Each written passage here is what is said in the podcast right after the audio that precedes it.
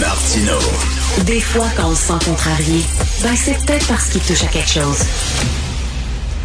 Nous discutons avec David Santarossa, enseignant secondaire, auteur de l'excellent livre La pensée woke. David, tu es peut-être le, chroniqueur le plus bienveillant du Québec.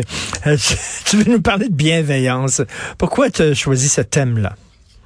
Ben c'est vraiment un sujet, un mot à la mode, j'ai envie de dire. Hein. Donc, euh, moi, je suis enseignant, donc on entend beaucoup le terme de bienveillance, mais j'ai l'impression, j'ai des amis qui travaillent un peu dans différents milieux, et c'est vraiment un sujet, un mot à la mode. Hein. Il faut être bienveillant avec les autres.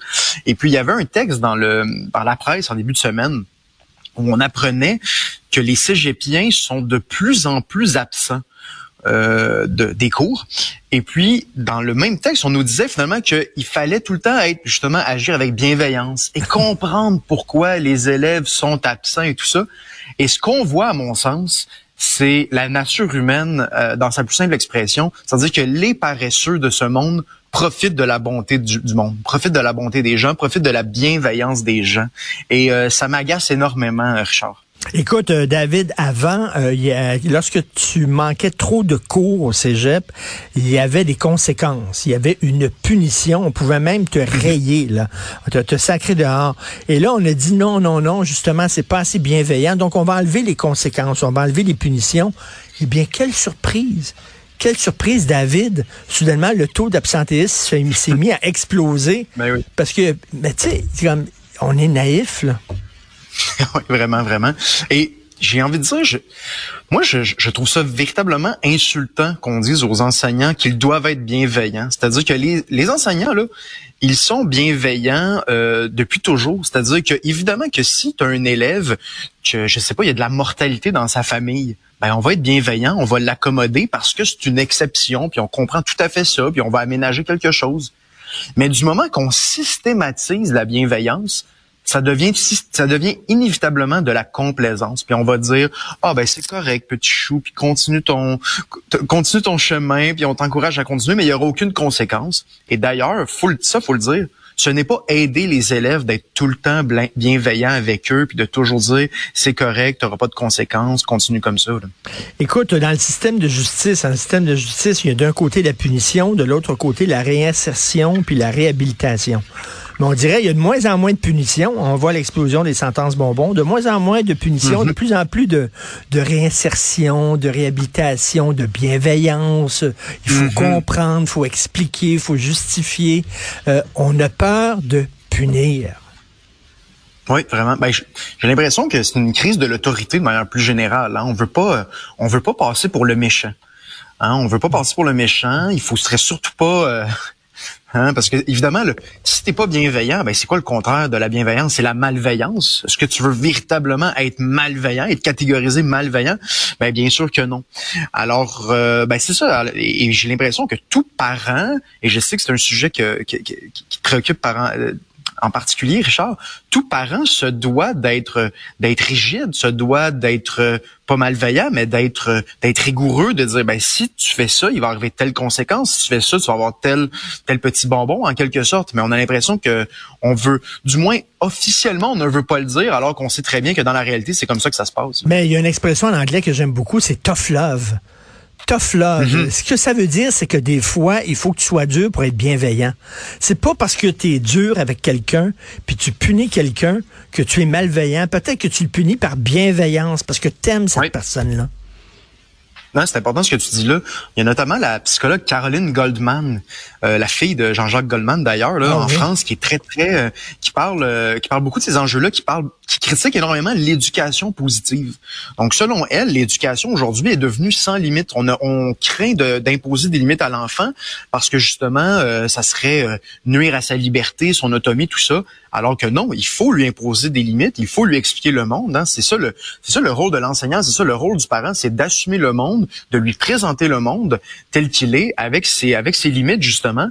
Et à force de tout le temps euh, de tout le temps permettre, ben on, on arrive avec des, des, des, des enfants rois en quelque sorte. J'aime pas tout à fait l'expression, mais ça ressemble grosso modo à ça. Puis on, on l'entend beaucoup dans les écoles de plus en plus les enfants qui demandent, qui font des demandes constamment euh, à, leur direction, à leurs enseignants, et ça devient euh, ça devient frustrant pour les autres aussi qui eux respectent les règles. Écoute, t'es nouveau père, tu as une petite fille de quelques semaines et tu vas t'en rendre compte, mais tu le sais euh, déjà parce que tu lis beaucoup, tu es très informé, mais les enfants ont besoin de cadres.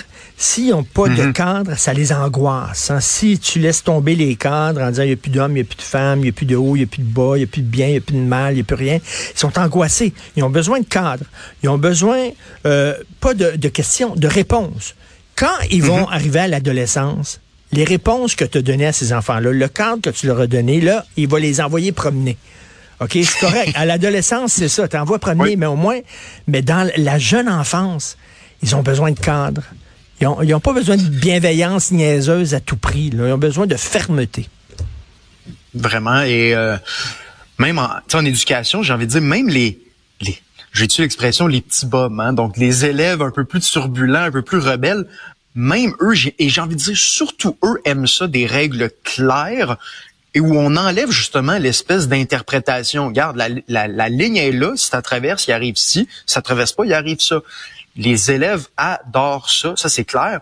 Et puis, c'est intéressant, tu parles de l'adolescence, tout à fait, hein, on veut mettre les règles du parent aux poubelles. Ben oui. Mais encore faut-il qu'il y ait des règles. C'est-à-dire, il faut permettre aux enfants d'être des rebelles, d'être des révolutionnaires. J'ai l'impression que, étant donné que justement, de facto, on veut mettre les règles aux poubelles, ben, je veux dire, être un rebelle, c'est presque c'est presque être conservateur aujourd'hui, être un rebelle parce que c'est c'est la chose que tout le monde fait, que tout le monde doit faire. C'est ça, être rebelle contre quoi? S'il n'y a pas de règles, tu sais, quand t'es, quand t'es ado, tu défonces le mur qu'on a mis devant toi. Tu le défonces. Mais si tu mets pas de mur devant toi, t'enlèves à l'adolescent sa possibilité de se rebeller. Ouais, ah, c'est exactement ça. Puis on l'a vu, euh, je fais un parallèle avec euh, l'histoire de l'art.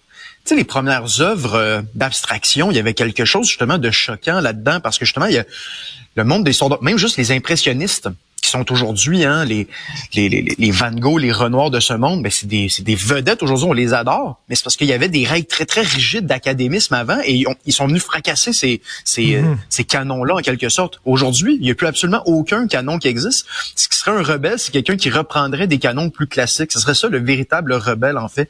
Des fois, je me dis, euh, tu l'as dit, je suis un nouveau père le, le, nouveau père de famille, c'est presque lui le nouveau punk, j'ai l'impression. C'est lui le rebelle de fonder une famille, alors qu'il se fait dire que fonder des, euh, que fonder une famille, avoir des enfants, ça pollue la planète, puis que c'est pas une bonne chose. Donc c'est lui le, le, rebelle en quelque sorte. Et j'aime bien ça quand tu parles de Caroline Goldman. Je la connaissais pas. Je vais, je vais lire sur elle euh, qui critique la, ce qu'on appelle la religion, euh, l'éducation positive. Déjà là. Ça, c'est l'éducation avec de la bienveillance, pas être gentil. C'est la maman de Caillou. C'est la maman de Caillou. Caillou crisse le bordel dans le salon, puis elle dit, oh, Caillou, Caillou, oh, Caillou. Bon, hein, je reviens souvent là-dessus, mais c'est ça. Donc, mais, tu sais, le fait qu'on appelle ça de l'éducation positive, ça veut dire mm-hmm. que l'autre éducation, elle est, elle est négative. C'est ça que ça veut dire, là. Oui, oui, oui. Il y a tout un.